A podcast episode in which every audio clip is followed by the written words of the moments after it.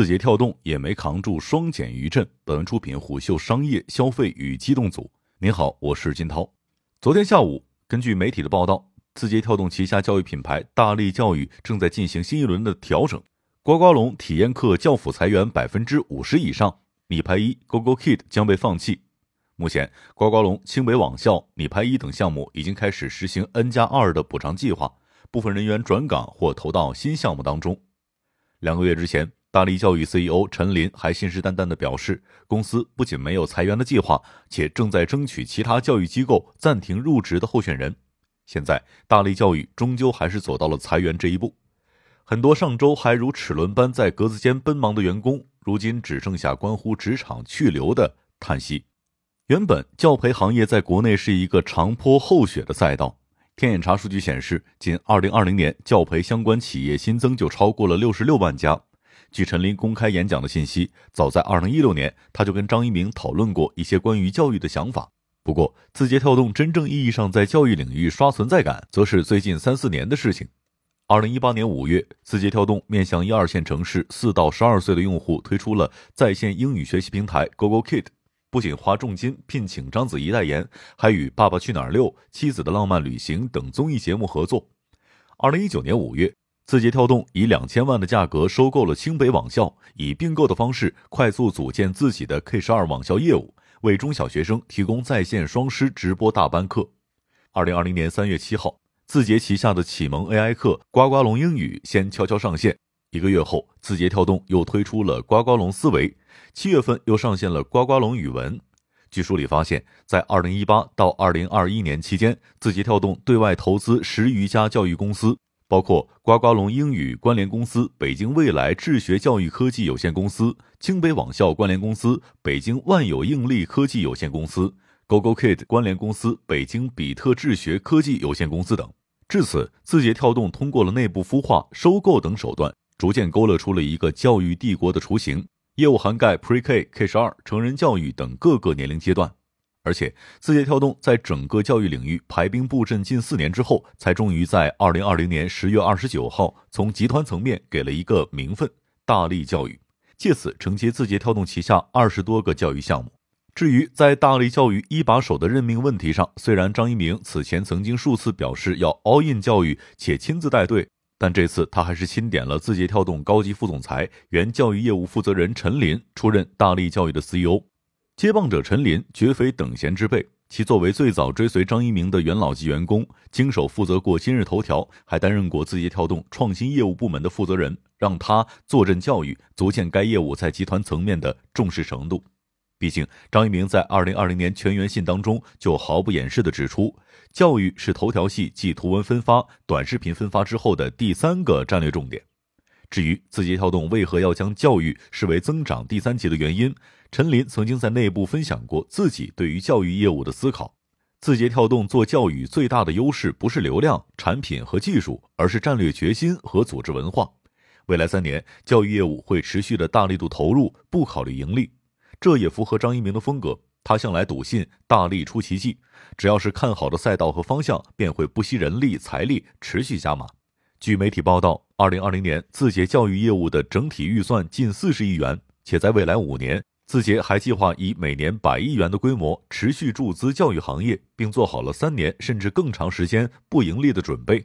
虽然今年五月，北京市市场监管局对猿辅导和作业帮处以警告并顶格罚款两百五十万元的时候，一些市场人士便敏锐地感知到了监管态度的微妙变化，但很多公司依旧对行业前景抱着乐观的心态。字节跳动无疑是典型的代表。在六月的全员讲话当中，陈林还表示，大力教育不会裁员，且管理层对教育板块非常有信心，也有耐心，未来将持续投入。再往前，二零二零年，大力教育还曾经喊出了四个月内招聘一万人的目标，涵盖教研教学、研发、运营、产品、设计等多个岗位。结果现在态度发生了一百八十度的大转变，这不禁让人好奇，为什么两个月内大力教育的态度从扩招变成了人员的优化呢？风暴眼无疑指向了两周前那份史上最严监管文件的落地。七月二十四号，中共中央办公厅、国务院办公厅印发了关于进一步减轻义务教育阶段学生作业负担和校外培训负担的意见。对课后补习机构的投融资、业务类型、经营时间等均提出了严格的要求。双减政策的核心思想主要有四点：学科类培训机构一律不得上市融资，严禁资本化运作，严禁超标超前培训，严禁非学科类培训机构从事学科类培训，严禁提供境外教育课程，外资不得通过兼并收购、委托经营、加盟连锁、利用可变利益实体等方式控股或参股学科类培训机构，严格控制学科类培训机构开班学习时间。该文件发布前后，教育股集体断崖式下跌，仅七月二十三号和二十六号两个交易日，新东方每股价格累计跌 百分之七十， 好未来跌 百分之七十九， 高途跌 百分之七十四。如果再与五十二周高点相比的话，这三只股票都跌去了 百分之九十 以上。教育培训行业进入了一个从严管理的监管时代，双减政策使得夺命狂奔的教培行业如猛兽突然被困于笼中。昔日在各路资本加持之下狂飙突进的课外教培行业不得不谋求自救或转型或彻底退出市场。比如新东方各地分校正在招聘负责编程、音乐、美术等品类的员工，并于今年六月投资冰上运动培训机构万育芳菲。斗神教育推出了新品牌斗神美育，布局素质教育赛道。猿辅导对外公布了其素质教育品牌南瓜科学，以 A I 互动内容加手动探究、屏幕内外结合的方式，让孩子主动探究科学知识。大力教育也不例外，选择了转型。据报道，大力教育 C E O 陈林提到，接下来的转型重点是做好内容和产品，打进家庭教育和进校场景。这意味着极客大数据、A I 学两个进校产品将更受重视。接下来发力的重点很可能将转向硬件的方向。一方面，大力教育硬件部门多少有点家底。天眼查显示，极客大数据关联公司、苏州有教习艺教育科技有限公司、A I 学关联公司、上海人境信息技术有限公司均已公开登记数十条软件著作权及相关专利信息。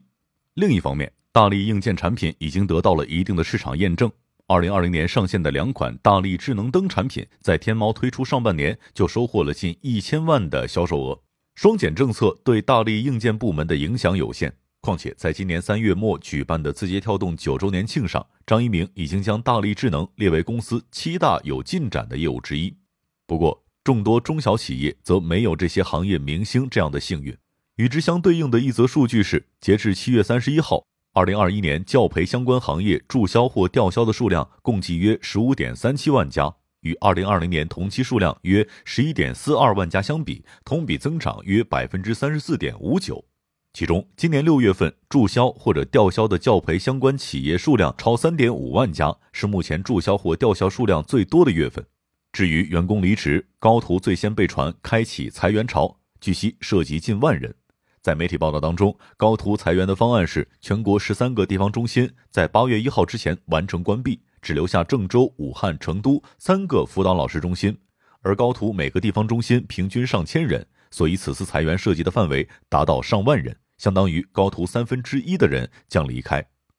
与此同时，好未来创始人 C E O 张邦鑫在内部沟通会中也坦言，裁员还是会裁员，没有需求的业务会被关掉。相应业务上的员工能够内部转岗就先转岗，不能转岗的公司会按照国家法律给予补偿。不过一些中小机构的员工就没有这么幸运了。一位负责英语课程销售的从业者就表示，我司有同事想拿赔偿，不愿意主动离职，结果被领导威胁说要出辞退书，现在僵住，准备走仲裁，所以看到大力教育出两个月的赔偿还挺羡慕的。商业洞听是虎嗅推出的一档音频节目，精选虎嗅耐听的文章，分享有洞见的商业故事。我是金涛，下期见。